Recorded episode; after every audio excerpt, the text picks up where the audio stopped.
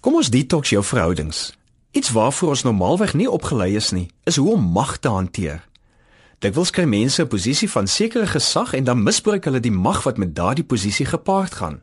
Hulle dink hulle is geregtig op die beste sitplek en staanplek. Jy sien die laaste reste van daardie gebruik van mag dikwels by afgetrede voorsitters of bestuurders. Hulle kan dit nie vat om agter in die ry by die poskantoor in te val nie. Soos een afgetrede toppersoon vir my gesê het eendag, "Janie, ons kan dit nie hanteer om has-beens te wees nie." Hierdie persoon het die insig gehad om aanpassings te maak by sy nuwe afgetrede identiteit. Die merkwaardige is hoe dit die verhoudings toe rondom hom verbeter het. Verhoudings word gekneus deur magsbespreek. Daarom moet jy hierdie gif hanteer. Detox jou verhoudings. Mense kan ander misbruik deur manipulasie, emosies, vrees of verleiding. Dalk doen jy dit self en moet jy weer na jou verhouding met jouself kyk. Jy vergiftig dalk self jou verhoudings. Die tekens van verhoudings wat skeefloop en toksies is, is wanneer jou identiteit deur die ander persoon oorgeneem word. Jy dink meer oor die ander persoon as oor jouself en oor jou liefdesmaat. Die ander een kry altyd die voorkeur tyd en aandag. Dis gewoon ongesond.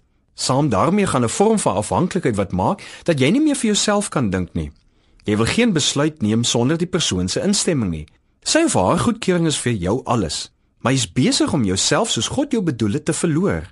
God gaan nie eendag vra of jy die ander persoon is nie. God gaan vra of jy jouself in Jesus was. God gaan vra of jy jou roeping uitgeleef het. Jy kan ook agterkom 'n verhouding is toksies as jou energie gesteel voel en jy emosioneel uitgeput is na die tyd.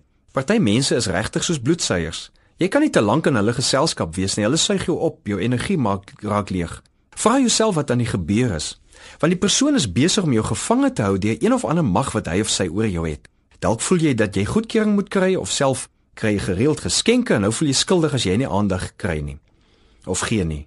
Dalk wil jy nie seermaak nie, maar jy doen in elk geval jouself skade deur so 'n verhouding te verduur. 'n Verhouding wat nie toksies is nie, vul jou met energie en lewenslus.